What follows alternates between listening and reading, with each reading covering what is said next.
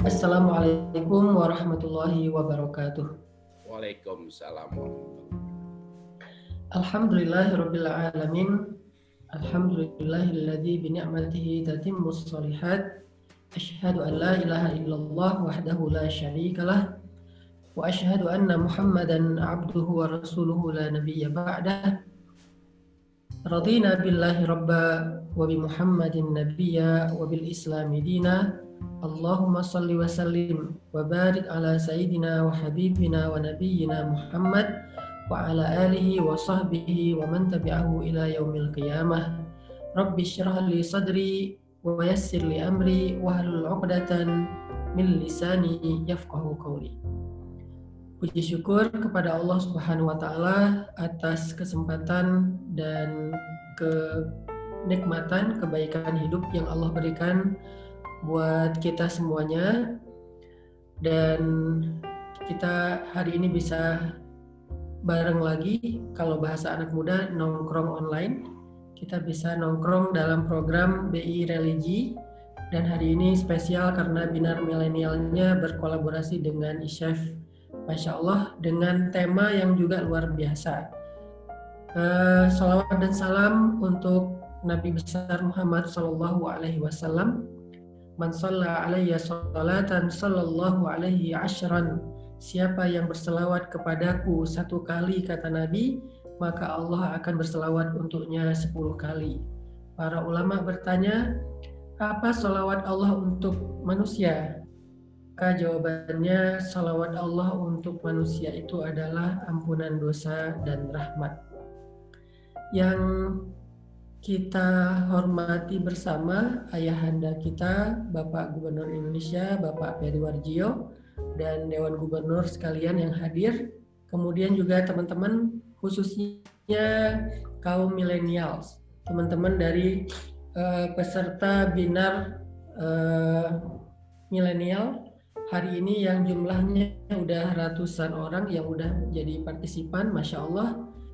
Mudah-mudahan hari ini kita mendapatkan charging iman, kalau perlu fast charging, karena memang yang harus kita cas itu bukan cuma handphone kita, tapi kita juga perlu ngecas iman kita setiap hari, karena sifat iman kita dengan handphone itu ada kemiripan, dia suka lowbat.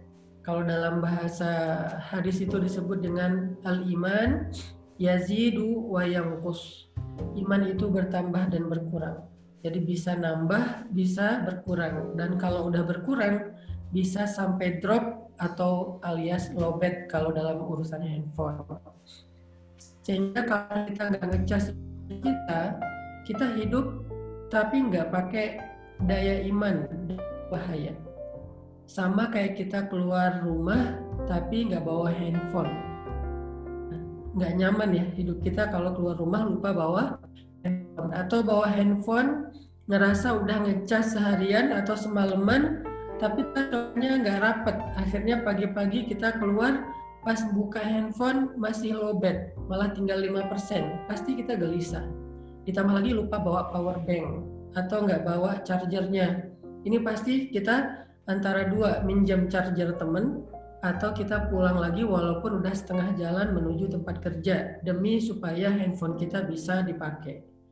Jadi kalau handphone aja nggak bisa ditinggalkan sekalipun dalam daily life kita, apalagi iman. Iman itu lebih penting daripada handphone untuk menjadi daya spirit. Makanya dalam beberapa istilah disebutkan dengan istilah spiritual, karena memang spiritnya ada dari dalam bukan dari luar. Sehingga kalau orang nggak bawa iman dalam kehidupan sehari-harinya, dalam bekerja, dalam e, berbisnis, dalam bermuamalah, berinteraksi dengan manusia, menjalankan amanah dan tugas, kalau nggak bawa iman maka spirit untuk berbuat baiknya lemah. Mungkin masih ada spirit berbuat baik, cuman lemah. Sehingga ketika nanti ada masalah, ada trouble, maka keimanan tidak akan menjadi tameng dan kekuatan buat dia. Sehingga dia gampang patah, gampang baper, akhirnya undung. Nah ini karena imannya nggak dicas.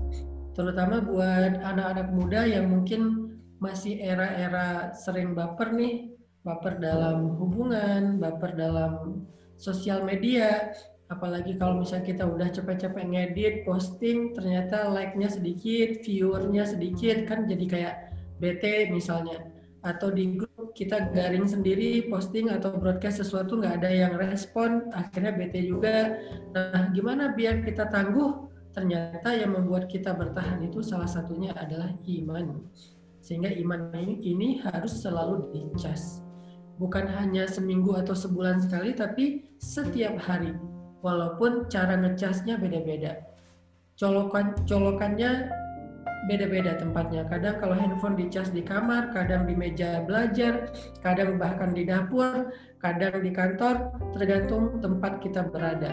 Tapi selalu ngecas handphone. Iman juga kayak gitu, ngecasnya nggak harus selalu dalam majelis taklim yang resmi, tapi kita bisa ngecas iman sendiri dengan membaca Al-Quran, kita bisa bisa ngecas iman dengan zikir, kita bisa ngecas iman dengan akses banyak mood di sana, kajian-kajian para ulama, semua itu adalah colokan-colokan ngecas iman kita setiap hari. Sehingga iman yang terus di charging, apalagi kalau charge-nya itu pakai fast charging, artinya baru dengar sebentar udah naik imannya, mudah-mudahan hidup kita akan lebih berkah dan akan lebih semangat dalam berbuat baik. Uh, hari ini sesuai dengan tema yang diberikan kepada saya, uh, tentang gak cuma nambah harta tapi juga nambah pahala. Dan tema ini tadi sudah diberikan semacam T O R, uh, term of reference-nya oleh ayahanda kita, yaitu uh, ayahanda Perry Warjiyo, tentang khususnya masalah financial planning. Nah, saya akan ngambil dari angle motivasinya secara Islam tentang masalah financial planning. Ada dalam Islam itu istilah berkah, seperti yang tadi juga disampaikan tentang masalah harta, bukan cuma nambah angka-angka tetapi juga nambah keberkahan. Dalam Islam, keberkahan adalah financial goals. Jadi financial goals itu bukan sekedar uh, tambah angka dengan jumlah yang lebih banyak. Goals itu bukan sekedar punya aset, walaupun itu baik. Financial goals itu bukan freedom finansial, ketika kita nggak perlu lagi bekerja tapi uang bekerja untuk kita, walaupun itu keren banget. Tapi di atas semua itu, ternyata dalam konsep Islam, financial goals itu adalah mendapatkan keberkahan. Sehingga seseorang yang bertambah harta tetapi dia tidak mendapatkan keberkahan, maka dia tidak mencapai kepada inti dari financial planning-nya. Jadi dia belum merencanakan finansialnya secara baik karena dia belum sampai kepada goals dari finansial, yaitu mendapatkan keberkahan. Orang bisa aja menjadi paling kaya di dunia, tetapi belum tentu dia orang yang paling bahagia dan beruntung. Karena kita pernah mendengar dalam sejarah nama orang terkaya, tetapi sejarahnya bukan hanya dramatis tapi juga e, memprihatinkan. Kisah Qarun yang kaya raya. Jadi kalau dalam sejarah Islam, orang-orang yang kaya itu ada beberapa nama. Di antaranya ada Qarun, kaya raya. Saking kayanya Qarun, sampai sekarang kita kalau nemu harta di satu tempat tuh kita bilang harta karun. Padahal itu bukan punya Qarun ya, punya orang Indonesia zaman dahulu gitu, zaman baheula. Tapi kenapa kita nyebutnya harta karun? Padahal adanya di Bandung, adanya di Jakarta, padahal Qarun sendiri adanya di Mesir. Kok kita nyebutnya harta karun?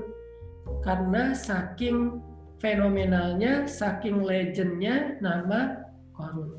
Tapi saya yakin walaupun Qarun itu adalah entrepreneur kaya raya, orang yang sukses secara finansial, angka-angka, asetnya banyak, saya yakin nggak ada dari kita yang ngefans sama Qarun. Seandainya dia punya akun, mungkin kita nggak mau ngefollow kali. Kenapa? Karena buat kita kekayaan dia itu nggak menarik ketika dia kehilangan ridho Allah. Bukti bahwa kita nggak ngefans sama Qarun, coba kita tanya sama diri kita masing-masing, mau nggak dipanggil Qarun? Nggak mau. Kita kalau misalnya sukses secara bisnis, finansial, kita pengen dipanggil dengan nama kita aja. Kalau mau dipanggil dengan nama orang-orang sukses, kita setuju, tapi nggak mau dipanggil dengan nama Qarun. Seorang ayah nggak mungkin menamakan putranya dengan nama Qarun. Dek, namanya siapa, Dek? Qarun. Loh, kok bisa namanya Qarun? Soalnya ayahku pengen aku jadi orang kaya. Nggak mungkin kalau ayahnya pengen anaknya kaya, sukses, segimanapun nggak mau ngasih nama anaknya dengan nama Qarun. Padahal kurang kaya apa Qarun itu? Asetnya dahsyat banget. Sehingga ketika Qarun di zaman Nabi Musa itu dekat dengan penguasa, yaitu Fir'aun, maka semakin kuatlah eksistensi penguasa ini. Jadi Qarun itu bisa dibilang orang nomor satu terkaya di Mesir pada masa Fir'aun. Dia yang mensupport semua A P B N Mesir di zaman Fir'aun. Sehingga Qarun dan Fir'aun ini tiga serangkai ya, ada Fir'aun, ada Haman, politikusnya, ada Qarun, pengusahanya, orang kayanya. Nah, Qarun inilah yang paling luar biasa di Mesir, dia punya aset hampir setengah dari negeri yang dikuasai oleh Mesir. Jadi Mesir itu bukan hanya menguasai negeri-negeri, tetapi negeri itu ada hak miliknya secara eh, apa, pribadi. Kalau sekarang mungkin ada orang yang punya pulau, ada orang yang punya gunung, ada orang yang punya hotel, mall, dan segala macam. Pada masanya Qarun juga kurang lebih kayak gitu. Banyak pasar yang ada di dalam kedaulatan Mesir, itu pasarnya Qarun. Walaupun pasarnya di dalamnya banyak orang-orang Mesir dan orang-orang Arab yang berdagang, tetapi pasar itu milik Qarun. Jadi dia bikin banyak pasar, dia bikin banyak uh, apa uh, rumah uh, perumahan, dia bahkan punya juga gunung, dia punya padang pasir, dia punya istana, kayanya itu memang udah banget. Sampai ada acara rutin yang diadakan oleh Qarun setahun sekali, namanya Qarun Fest, Qarun Festival. Itu nggak ada di Al-Quran kata Qarun Fest, tetapi kita bisa membaca kisahnya di dalam surat Al-Qasas. Bagaimana Qarun itu membuat sebuah acara untuk mengumpulkan manusia, lalu di acara itu dia memamerkan hartanya. Jadi kayak pameran, exhibition, atau bahasa sederhananya festival. Dia bikin semacam festival, lalu orang-orang pada datang ke event itu. Di situ nanti akan ada entertain, ada performance, di situ juga akan ada semacam sharing dari Qarun tentang kekayaan dan segala macam, sehingga semua orang yang datang melihat kekayaan Qarun, dia jajah mobil sportnya yang harganya di atas lima miliar. Mobil sportnya berjenis apa? Bermerek onta. Dan by the way, onta itu ada jenis-jenisnya. Ada onta yang harganya cuma lima puluh juta, onta sembelihan. Kalau ayam mungkin ayam potong. Ada onta namanya onta rahilah. Onta rahilah itu harga paling murahnya satu miliar. Dan Nabi punya onta rahilah satu namanya Qaswa, onta putih. Dan itu harganya di atas lima miliar. Jadi kalau saya istilahkan mobil sport atau mobil off-road yang udah four-wheel drive, udah lima ribu cc, ya wajar, dulu mungkin bukan mesin, tetapi tetap aja onta terbaik yang harganya memang mahal. Dijajar sama Qarun, sehingga ketika dia membuat acara pameran hartanya, exhibition, festival, dalam Al-Quran direkam orang-orang di penduduk Mesir mengatakan, aduhai seandainya saya seperti Qarun. Semuanya berandai-andai pengen jadi Qarun. Setiap orang di rumahnya ngomongin Qarun, rumah ini Qarun. Jadi Qarun jadi trending topik pada masanya. Ini saya dulu di Mesir belajar tafsir, jadi saya mencoba untuk menafsirkan Al-Quran dari uh, buku-buku tafsir itu dengan bahasa millennials, bahasa sosial.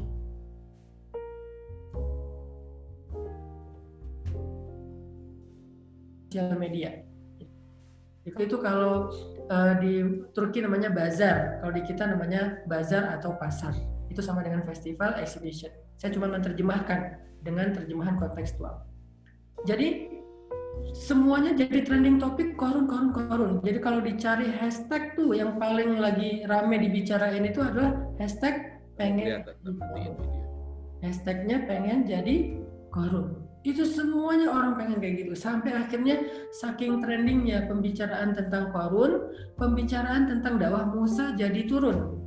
nggak trending lagi gitu. Padahal selama ini orang ngomongin Musa Harun, Musa Harun. Jadi hashtag paling banyak itu uh, ajaran Musa, ajaran Musa, ajaran Harun. Tapi gara-gara Qarun eksis, Qarun muncul di sosial media mereka. Sosial medianya adalah lapangan, exhibition, pasar, tempat-tempat ngumpul orang banyak. Akhirnya trending tentang Qarun ini mengalahkan Nabi Musa dan Nabi Harun. Nah, akhirnya orang udah nggak ngomongin lagi tentang dakwah Musa. Pelan-pelan dakwah Musa senyap dan akhirnya hilang dengan sendirinya dari pembicaraan penduduk Mesir. Inilah rencana politiknya Fir'aun untuk menggeser peran atau eksistensinya Musa di Mesir dengan cara memunculkan sosok Qarun yang kaya raya sehingga semua penduduk Mesir jadi fokus kepada Qarun. Jadilah trending topik. Pengen jadi Qarun hashtagnya. Tapi karena Qarun hadiri istaghna kalau dalam bahasa surat Al-Alaq, kalla innal insana la yatgha ar-ra'ahu istaghna. Manusia itu akan binasa ketika dia merasa dirinya serba cukup. Kalau kita merasa diri kita serba cukup, artinya kita nggak butuh lagi Allah. Kita udah ngerasa nggak butuh lagi manusia, semuanya bisa kita lakuin sendiri. Itu namanya istaghna. Ketika seseorang merasa nggak takut lagi sama Allah, nggak butuh lagi sama Allah, dan nggak merasa butuh lagi kepada manusia karena semuanya bisa dia beli. Itu istaghna. Dan itu awal dari yatgha, menjadi celaka. Akhirnya Allah Subhanahu wa taala memberikan hukuman kepada Qarun. Singkat ceritanya, tiba-tiba terjadi gempa yang dahsyat, seluruh aset-aset Qarun beserta dengan orangnya tenggelam di dalam bumi. Makanya kalau kita nemuin harta di dalam tanah, kita nyebutnya harta Qarun. Itu asal muasal kenapa ada istilah seperti itu. Allah tenggelamkan semuanya dengan ontanya, dengan emasnya, gudang penyimpanan apa hartanya Qarun aja dibawa oleh sekian onta, kuncinya doang, gemboknya dibawa oleh sekian onta, saking gedenya gudang itu semuanya tenggelam. Sehingga ketika Qarun celaka, tenggelam, dibinasakan oleh Allah, maka orang-orang di Mesir mengganti hashtag mereka mengatakan untung gak jadi Qarun. Tadi pengen jadi Qarun, kalau sekarang hashtagnya untung saya bukan Qarun, untung gak jadi Qarun. Maka sejak saat itu sampai hari ini udah ribuan tahun hashtag itu bertahan, gak ada yang pengen jadi Qarun. Ini artinya bahwa financial goals atau inti dari financial planning itu bukan sekedar soal kita punya berapa, walaupun itu sesuatu yang baik. Boleh, kita boleh membuat planning pengen uh, punya income, pengen karirnya lebih baik, pengen punya aset, pengen punya bisnis, pengen punya hasil segala macam, itu boleh-boleh aja. Tapi goalsnya bukan itu. Kita tidak mencari uang untuk mendapatkan uang, tetapi kita mencari uang untuk mendapatkan keberkahan. Kita mencari harta bukan karena hartanya. Harta itu alat untuk mendapatkan sesuatu. Sama dengan uang kan alat tukar ya. Kita menginginkan sesuatu kan bukan menginginkan uang. Kita pegang uang banyak karena kita menginginkan sesuatu. Apa yang kita inginkan? Kita butuh tempat tinggal, kita butuh kendaraan, kita butuh makan, menafkahi keluarga, dan seterusnya. Itu yang kita butuhkan, bukan uangnya. Uang adalah Uh, apa misalnya alat tukar yang kita pakai untuk mendapatkan apa yang kita butuhkan. Nah, dalam bahasa spiritual yang lagi kita cari itu bukan uangnya, yang kita cari itu adalah keberkahannya. Sehingga kalau ada uang yang tidak bisa membeli keberkahan, berarti kita nggak mendapatkan apa yang kita cari. Kalau ada harta yang kita nggak bisa membeli dengan harta itu adalah keberkahan, kebaikan di sisi Allah, berarti kita salah pakai mata uang ibaratnya. Kayak kita tinggal misalnya di luar negeri bawa uang rupiah misalnya, kan nggak bisa membeli. Kita harus pakai uang dolar yang dipakai di mana-mana. Tapi kalau pakai uang rupiah Mungkin di beberapa negara udah bisa, kayak di Arab Saudi itu pakai uang rupiah juga bisa belanja karena udah banyak penukaran uang rupiah. Nah, tapi di beberapa negara kita nggak bisa, walaupun kita bawa uang berjuta-juta rupiah, kalau kita belanja di negara mereka, mereka nggak mau, disuruh tukar dulu ke uang mata uang mereka atau mata uang dolar. Nah, artinya ada harta yang kadang-kadang nggak bisa membeli keberkahan, dia hanya bisa membeli kesenangan. Dia hanya menjadi angka-angka yang kadang-kadang angka-angka itu membuat kita bangga sesaat walaupun sebetulnya nggak bermanfaat. Makanya ngomongin tentang financial goals dalam Islam itu adalah mendapatkan keberkahan. Dengan cara apa kita mendapatkan keberkahan? Apa untungnya kita mendapatkan keberkahan? Para ulama memperjelas menjabarkan tentang makna berkah dalam pandangan Islam. Berkah itu kata para ulama adalah ya bertambahnya kebaikan, itulah berkah. Berkah dalam bahasa Arab, barokah artinya khair, bertambah kebaikan. Jadi kalau misalnya seseorang mau tahu harta saya berkah nggak ya, tinggal kita lihat. Ketika kita mendapatkan nikmat harta, nikmat rezeki, bertambah kebaikan nggak nih dalam kehidupan kita? Kebaikan kayak gimana? Yang disampaikan ayahanda kita tadi, yang sifatnya pribadi dan yang sifatnya keumatan atau sosial, bertambah enggak? Kalau misalnya kita dapat harta yang bertambah itu cuma sombong, berarti itu namanya bukan berkah, itulah Qarun. Makin nambah harta makin sombong, kan bukan khair, bukan kebaikan. Makin nambah harta makin pamer, makin semangat story, makin semangat posting, nunjukin hartanya yang banyak sehingga dia seolah-olah menjadi orang yang paling kaya di di dunia. Nah, ini artinya bahwa dia eh, termasuk orang yang tidak ziyadatul khair, tetapi hanya menjadi orang yang punya harta. Ada banyak orang yang seperti itu, nambah harta, nambah pamer, nambah harta, nambah sombong. Makanya muncullah ayat Al-Hakumuttakasur hatta zurtumul maqabir. Celaka dan rugilah orang-orang yang bermegah-megahan dengan takasur. Takasur itu dari kata kasir, banyak, berbanyak-banyakan. Ternyata berbanyak-banyakan doang nggak bikin orang untung, berbanyak-banyakan doang nggak bikin orang bahagia. Kalau tidak bertambah kebaikan, hanya bertambah angka. Wah, pendapatan saya sekarang sekian juta. Wah, penghasilan saya sekarang sekian ratus juta. Angka-angka, wah aset saya sekarang ada di beberapa tempat. Kalau hanya bertambah takasur, angka-angka, tapi tidak bertambah khair, maka itu namanya bukan berkah. Yang bertambah sombongnya, yang bertambah angkuhnya, yang bertambah adalah mata'un gurur, kesenangan-kesenangan yang membuat dia lupa kepada Allah Subhanahu wa Ta'ala. Makin nambah harta, makin entertainnya lebih ngeri lagi gitu. Makin nambah harta makin senang judi, makin nambah harta makin senang minum, makin nambah harta makin senang drugs, makin nambah harta makin konsumtif, makin nambah harta makin branded minded, makin nambah harta dan seterusnya. Berarti harta dia bukan sebuah keberkahan. Kenapa? Karena definisi berkah adalah ziyadatul khair, bertambahnya kebaikan. Tapi kalau bertambah harta, bertambah syukur seperti kata ayahanda tadi, maka Allah berfirman, la'in syakartum la'azidannakum. Kalau kalian bersyukur, aku tambahkan lagi untuk kalian. Kita bersyukur atas nikmat gaji yang kita dapatkan, Allah tambahkan lagi nikmat berikutnya. Nah, itu yang disebut dengan berkah, ditambahkan kebaikan oleh Allah Subhanahu wa Ta'ala. Ziyadatul khair la'azidannakum, akan aku tambahkan untuk kalian.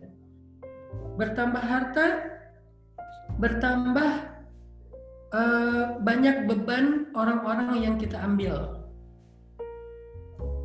Mulai dari beban keluarga, kemudian beban tetangga, beban sosial, beban umat kita ambil. Kenapa? Karena Allah berikan kepada kita kemampuan finansial lebih, maka dengan kemampuan itu kita mengambil beban yang lebih. Berarti dia adalah seorang yang mendapatkan keberkahan. Utsman bin Affan, salah satu entrepreneur sahabat yang terkenal dan legend. Ketika beliau pulang dari Damaskus, dari Suriah, dari Syam untuk berdagang, dan biasanya Utsman itu membawa pulang keuntungan yang sangat banyak, sampai di kota Madinah, ternyata yang bahagia dengan kedatangan Utsman bukan cuma keluarganya. Kan kalau sebagian besar dari kita, saat kita dapat gaji, itu yang bahagia kan keluarga kita ya. Setiap akhir bulan atau awal bulan, tergantung waktunya. Bulan. Nah, yang paling bahagia itu istri, yang paling bahagia itu anak. Kalau Utsman, yang bahagia itu kota Madinah. Utsman pulang membawa keuntungan dalam dagangnya, yang happy menyambut kedatangan Utsman itu sekota Madinah. Kok bisa? Karena Utsman adalah ayah bagi anak-anak yatim yang ada di kota Madinah. Utsman adalah yang menjamin nafkah bagi para janda-janda miskin yang kurang mampu yang ada di kota Madinah. Utsman adalah penyayang bagi para budak, tuannya para budak, walaupun dia nggak punya budak di kota Madinah. Sehingga ketika Utsman pulang, anak-anak Utsman di kota Madinah yang bernama anak yatim, janda-janda, orang miskin, para budak, semuanya menyambut Utsman seperti anak sendiri menyambut ayahnya pulang kerja. Mengharapkan kebaikan dari ayahnya, oleh-oleh, hadiah, nanti dibeliin makanan atau apa, semuanya pada gandulan ke ayahnya karena berharap mendapatkan hadiah ketika ayahnya pulang kerja. Begitulah orang Madinah memperlakukan Utsman bin Affan. Kenapa? Karena semakin bertambah harta Utsman bin Affan, maka bertambah pula beban-beban masyarakat yang diambil oleh Utsman bin Affan. Itu namanya ziyadatul khair, bertambah kebaikan, bukan cuma bertambah angka-angka. Dan itulah yang disebut dengan berkah. Lalu apalagi makna berkah kata para ulama? Di antara makna berkah kata para ulama adalah ketika harta itu bisa kekal.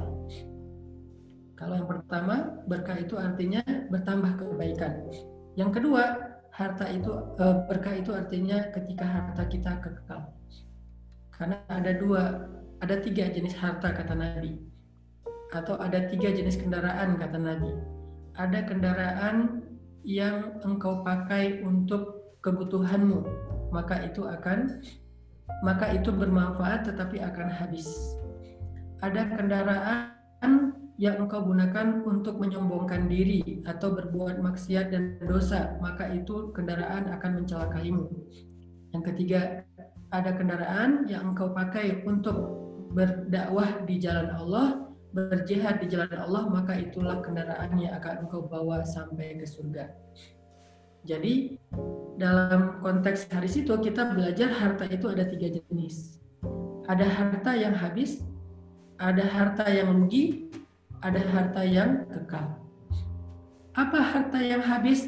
Harta yang kita pakai sendiri untuk makan, untuk entertain, untuk kebutuhan-kebutuhan kita dan keluarga. Harta itu habis. Ada harta yang uh, justru merugikan kita. Makin bertambah harta, kita makin rugi. Makin bertambah harta, kita makin uh, susah. Ada gitu orang yang bertambah harta semakin susah, banyak. Saya kenal beberapa orang lewat lambe turah. Jadi maksudnya ada banyak cerita-cerita, udah kaya kok hidupnya susah gitu. Saya agak-agak nggak nyambung nih. Yang saya tahu kalau udah kaya itu senang. Tapi ternyata ini makin kaya makin susah, makin kaya hidupnya makin gak nyaman, makin kaya masalahnya makin menambah, makin kaya dia makin sering mengerutkan kening, jarang tersenyum dan stres, sampai akhirnya depresi. Kaya kok depresi, aneh, karena hartanya merugikan dia. Dan yang ketiga, ternyata harta yang kekal. Apa itu harta yang kekal? Harta yang kita bawa sampai ke akhirat atau ke surga. Dan itulah definisi berkah kedua kata para ulama, ketika harta kita kekal sampai di akhirat. Harta yang gimana yang kekal sampai di akhirat? Yang dibelanjakan fi sabilillah, yang yang dibelanjakan di jalan Allah. Di jalan Allah itu yang mana aja Ustaz? Persisnya, konkretnya biar kita tahu. Satu, untuk menafkahi keluarga sesuai dengan kebutuhan. Kata Nabi, infak seorang laki-laki kepada keluarganya, infak seorang laki-laki di jalan Allah maka sesungguhnya infak dia kepada keluarganya lebih besar pahala daripada infak dia fi sabilillah. Kalau itu adalah kebutuhan pokok.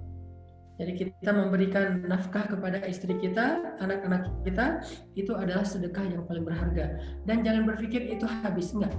Kalau kita melakukan itu karena tanggung jawab yang Allah berikan kepada kita, kullukum ra'in wa kullukum mas'ulun an ra'iyati, semua kalian bertanggung jawab karena semua kalian pemimpin, maka insya Allah harta itu akan kita bawa sampai ke surga. Berapa yang udah kita kasih untuk pasangan kita setiap bulan, itu tuh tabungan akhirat kita loh. Bukan cuma sedekah yang kita tabung, tapi nafkah daily, kebutuhan, itu adalah tabungan akhirat kita. Kalau sebulan kita ngasih nafkah sepuluh juta ke istri, lima belas juta, dua puluh juta, ada yang nafkahnya seratus juta karena emang kebutuhannya besar, maintenance kehidupannya itu banyak, maka itu tabungan dia setiap bulan. Nanti di akhirat akan dia ambil lagi. Satu, nafkah keluarga. Kedua, baru nanti kepada di luar keluarga kita, disebut dengan tabarruk atau disebut dengan sodakoh. Sodakoh ini variannya banyak. Sedekah itu ada zakat, sedekah itu ada wakaf, sedekah itu ada sedekah juga, sedekah itu ada banyak banget. Intinya adalah membantu orang lain. Sehingga ketika kita bisa uh, menggunakan harta kita untuk membantu orang lain atau untuk bersedekah, maka itulah harta kita yang kita bawa sampai ke akhirat. Kalau yang kita pakai sendiri, kalau yang kita habiskan untuk entertain, kalau yang kita uh, jadikan sebagai tabungan saja, tetapi tidak bermanfaat baik untuk kita, untuk keluarga, atau untuk orang lain, apalagi untuk berbangga-banggaan, maka semua itu hanya sementara di dunia dan tidak akan kekal. Kalau nggak kekal, berarti harta itu tidak berkah. Jadi, selain kita menabung dalam bentuk aset supaya lebih long lasting, coba menabunglah dalam bentuk aset-aset akhirat. Kan kita suka beli aset di dunia nih, karena salah satu cara financial planning itu kalau nggak salah mungkin adalah dengan membeli aset. Ada yang beli tanah, beli rumah, dan segala macam yang sifatnya nanti dia akan berkembang dengan sendirinya. Untuk supaya nanti kalau kita udah tua, udah pensiun, aset-aset itu tetap produktif, jadi passive income salah satu tujuannya, atau untuk diwariskan kepada anak-anak kita tetapi dengan angka yang terus bertambah. Itu financial planning kita dalam bentuk kehidupan di dunia. Kenapa kita nggak memplanning finansial akhirat kita? Emangnya di akhirat masih butuh finansial? Butuh banget. Kita memplanning finansial akhirat kita dengan beli kapling di surga. Dan kapling surga itu sangat berharga, sangat istimewa, tapi sangat murah. Kok bisa sangat murah? Karena Allah Rahman, Maha Pemurah. Aslinya mahal. Kalau Allah hargain dengan harga normal, nggak ada yang sanggup beli. Ala sil'atallahi hiyal ghaliyah, ala sil'atallahi hiyal jannah, kata Nabi. Barang Allah itu mahal, barang Allah itu surga. Barang di sini artinya yang didagangkan. Kalau Allah mau menghargai surga itu dengan harga normal, nggak di diskon, nggak di sell, itu nggak ada satupun dari kita yang sanggup membeli.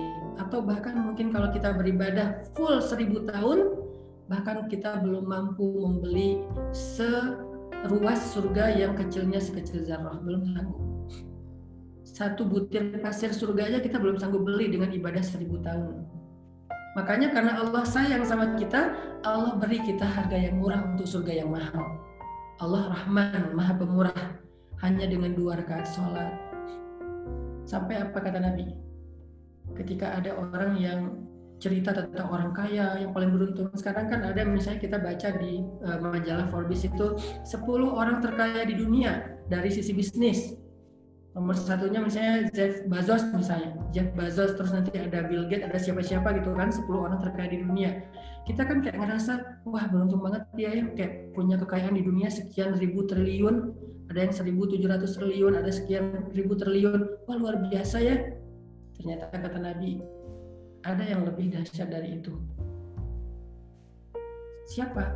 Orang yang sholat qabliyah subuh dua rakaat, maka dia seperti memiliki dunia dan seisinya. Sholat qabliyah itu sholat sunnah sebelum subuh dua rakaat. Ini belum sholat subuhnya nih, baru sholat sunnahnya, baru intronya doang. Sholat sunnah dua rakaat sebelum subuh, itu lebih baik daripada dunia dan seisinya. Artinya orang yang sholat sunnah dua rakaat sebelum subuh itu kayak ngedapetin aset kekayaan satu bumi bahkan lebih. Jadi raja di bumi, orang nomor satu terkaya di bumi. Cuman kan karena kita mungkin melihatnya dari angle angka-angka logika matematika manusia, kita anggap ini bukan sesuatu yang berharga. Padahal ini tuh beli kapling di surga. Dan kita butuh lebih banyak beramal untuk bisa dapetin kapling seluas mungkin di surga. Caranya gimana tadi? Jadikan harta kita bukan cuma aset dunia, tapi jadikan harta kita sebagai aset surga juga, aset akhirat. Sehingga kita di dunia hasanah, di akhirat hasanah. Muncullah doa yang sebetulnya ini bukan cuma doa, tapi sebuah mindset. Rabbana atina fid dunya hasanah wa fil akhirati hasanah wa qina azabannar. Itulah yang disebut dengan harta yang berkah. Sehingga kalau judul kita bukan cuma nambah harta tapi juga nambah pahala, maka itu pas banget. Maksudnya jangan cuma nambah angka-angka, tapi bertambahlah berkah. Bertambah berkah itu ada dua. Satu, bertambah berkah berarti bertambah kebaikan, bertambah kebahagiaan, bertambah ketaatan. Kalau kita dapat tambah harta tapi nggak bertambah taat sama Allah, berarti itu tidak berkah. Kalau kita nambah harta tapi nggak nambah uh, bahagia rumah tangganya, berarti nggak berkah. Nambah harta nggak bertambah dicintai oleh manusia karena kita nggak bermanfaat untuk orang lain, berarti hartanya nggak nggak berkah. Kedua, arti berkah itu adalah ketika harta kita kekal sampai ke surga.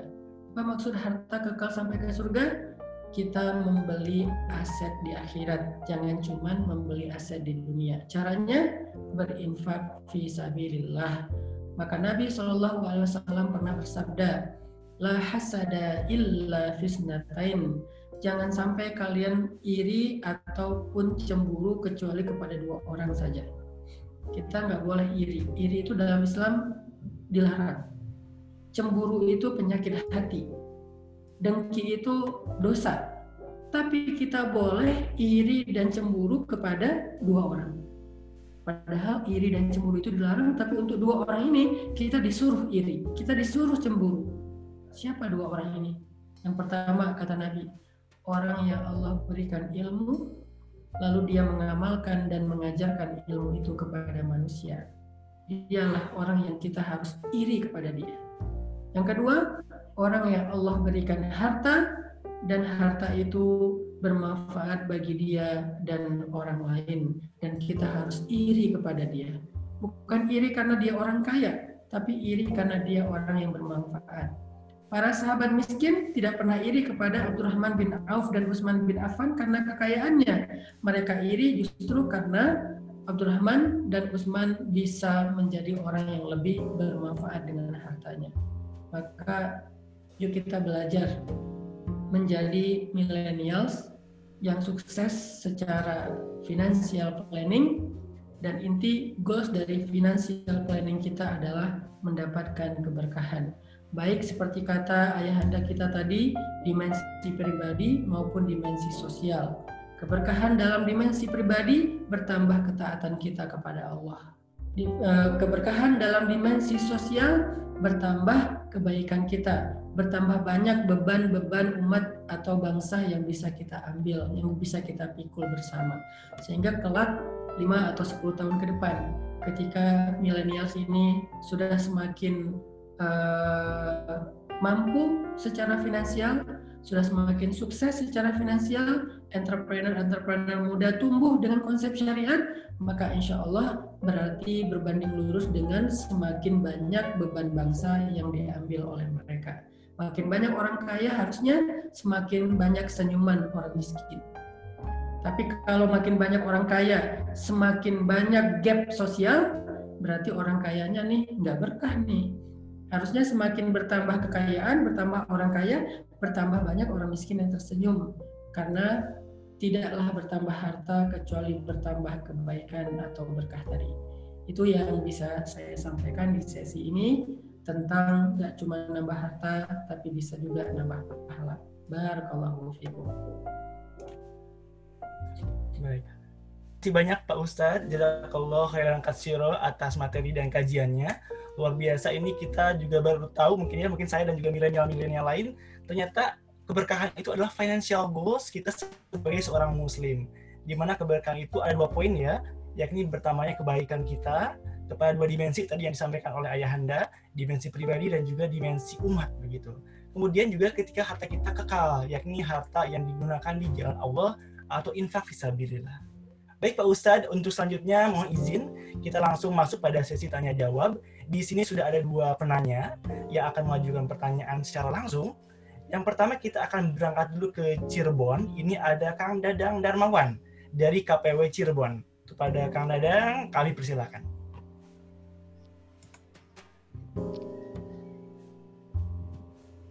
Bismillahirrahmanirrahim. Yang terhormat Gubernur Bank Indonesia, ayahanda dan panutan kita semua, Bapak Perry Warjiyo. Yang kami hormati Deputi Gubernur Senior, Ibu Desti Damayanti, Bapak dan Ibu anggota Dewan Gubernur, Ibu Bapak Sugeng, Ibu Rusmaya Hadi, Bapak Dodi dan Bapak Doni, Bapak Ibu pimpinan Satker baik di kantor pusat maupun kantor perwakilan Bank Indonesia dalam negeri maupun luar negeri. Yang kami hormati dan kami muliakan guru kita semua, Al-Muharram Ustadz Hanan Al-Taki, serta Bapak dan Ibu Jamaah Kajian Binar Milenial, rahimakumullah. Assalamualaikum warahmatullahi wabarakatuh. Perkenalkan, saya Dadang Ustadi dari Kantor Perwakilan Bank Indonesia Cirebon.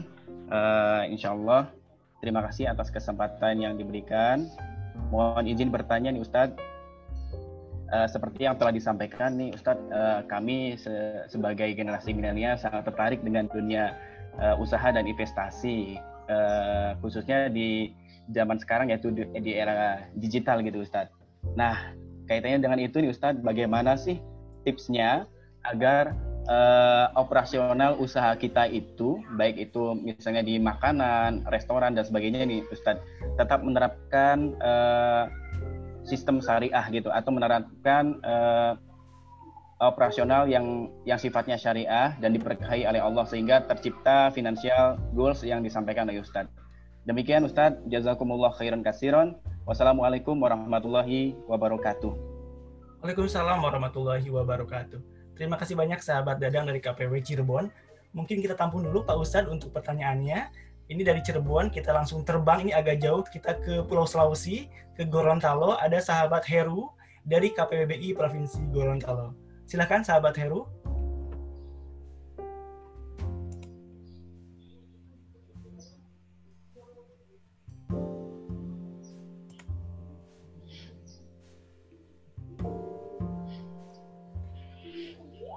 Mohon maaf, kurang terdengar sepertinya sahabat Heru.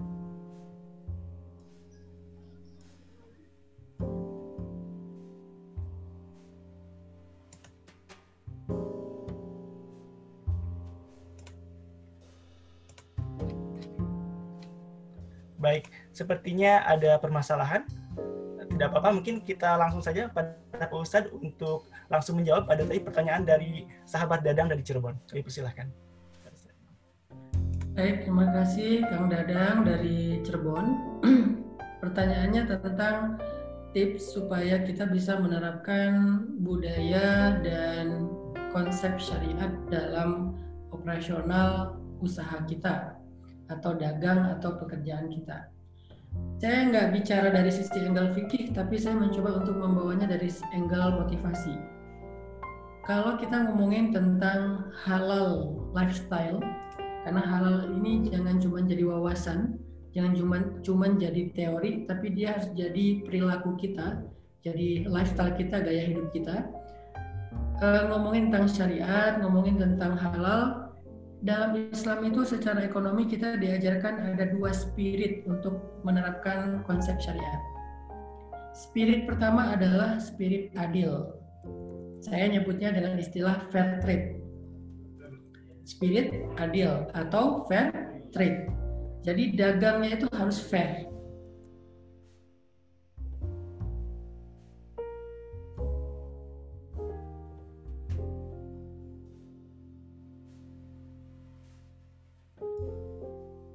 ayat-ayat tentang berdagang, wal mizana bil qist wa auful kaila wal mizana wala tabkhasun nasa asya'ahum. Apa maksudnya? Dan sempurnakanlah timbangan kalian dan juga ukuran dengan adil. Dan sempurnakanlah timbangan kalian dan juga ukuran, dan janganlah kalian merugikan manusia karena perdagangan mereka. Jadi perintah untuk adil itu adalah spirit utama dalam menjalankan konsep syariah. Kita nggak ngomongin sistemnya seperti apa, tetapi kita melihatnya dari angle e, nilainya, substansinya. Adil nggak cara kita berdagang? Karena cara orang berdagang kan beda-beda ya, satu dengan yang lain. Ada yang sistemnya A, B, C, Z, apalagi dalam usaha bisnis tuh terus berkembang gitu. Nah, apapun sistem improve yang kita lakukan dalam berbisnis, dalam berdagang, tegakkanlah keadilan. Keadilan itu kayak gimana? Keadilan antara penjual dengan pembeli.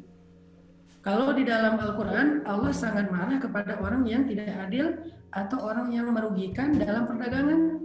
Disebut dengan orang yang curang, sampai muncul ayat uh, surat dengan nama orang yang curang.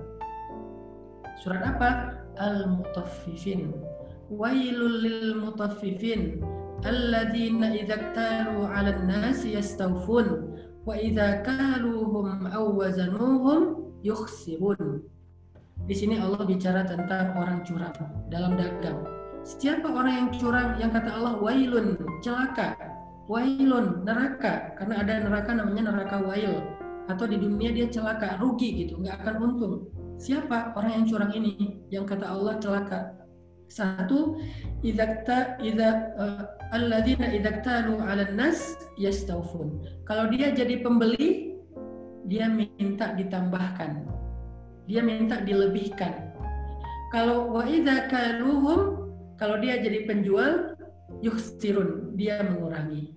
Jadi pembeli dan penjual ini bisa sama-sama curang nih. Pembeli minta ditambahkan dari haknya, penjual e, sengaja mengurangi yang bukan haknya. Ini menunjukkan bahwa konsep ini tidak syariat, apapun namanya. Kita boleh memakai slogan apa aja ya. Jadi kalau saya lebih senang slogan yang sifatnya universal, makanya saya nyebutnya fair trade. Fair trade itu walaupun istilahnya bahasa Inggris, tapi itu menegakkan syariat itu. Kenapa? Karena fair itu bahasa Arabnya adil. Adil itu bahasa Arab yang jadi bahasa Indonesia. Adil, terus jadi adil. Orang yang adil, bahasa Indonesianya adil. Bahasa Inggrisnya fair. Jadi kita sama-sama mendapatkan kebaikan. Pembeli dapat kebaikan, penjual dapat kebaikan. Gak boleh salah satunya dapat kebaikan, yang lain rugi, gak boleh. Nah, gimana persisnya dalam transaksi, berarti harus kita perhatikan jangan sampai kita merugikan orang lain dalam dagangan kita. Merugikan bisa jadi dengan harga, bisa juga, kalau harga kan relatif ya, tapi ada harga yang mencekik orang lain. Dengan cara apa? Dengan cara monopoli tadi, kita beli semuanya dari distributor lalu kita lambungkan harganya setinggi mungkin. Nah, ini namanya Uh, yukhsirun. Kalau kita yang jualan, kita mem- mem- merugikan orang lain dan memberatkan orang lain. Atau dari sisi produk, saya pernah uh, apa makan stroberi, beli stroberi di daerah ketika jalan-jalan di pinggiran kota Bandung tuh, daerah Ciwidey, itu beli stroberi di jalan, warnanya bagus, pas kita makan manis, tapi ternyata manisnya pakai pemanis buatan. Warnanya pakai pewarna, sehingga pas kita makan itu warnanya luntur, bukan warna stroberi, warna yang ditaruh di atas stroberi sehingga warnanya warna stroberi mana, tapi luntur dan rasanya manis kepahit-pahitan.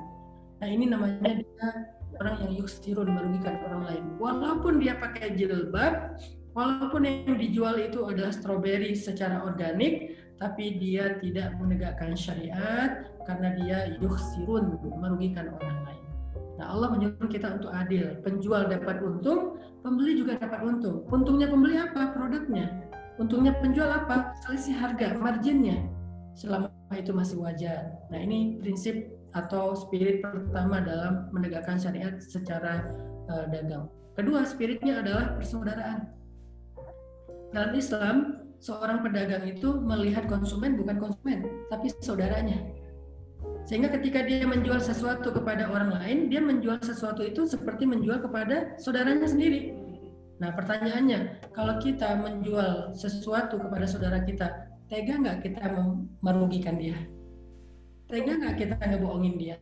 Tega nggak kita menjual barang yang udah rusak kepada dia? Tega nggak kita ngejual barang yang cacat kepada dia? Padahal dia keluarga kita sendiri, kan nggak tega. Maka begitu juga kalau kita ber- menjual sesuatu kepada orang lain yang kita anggap saudara kita sendiri. Jadi muncul spirit moral di situ. Kalau kita menjual satu produk, kita memastikan produk itu baik, bermanfaat.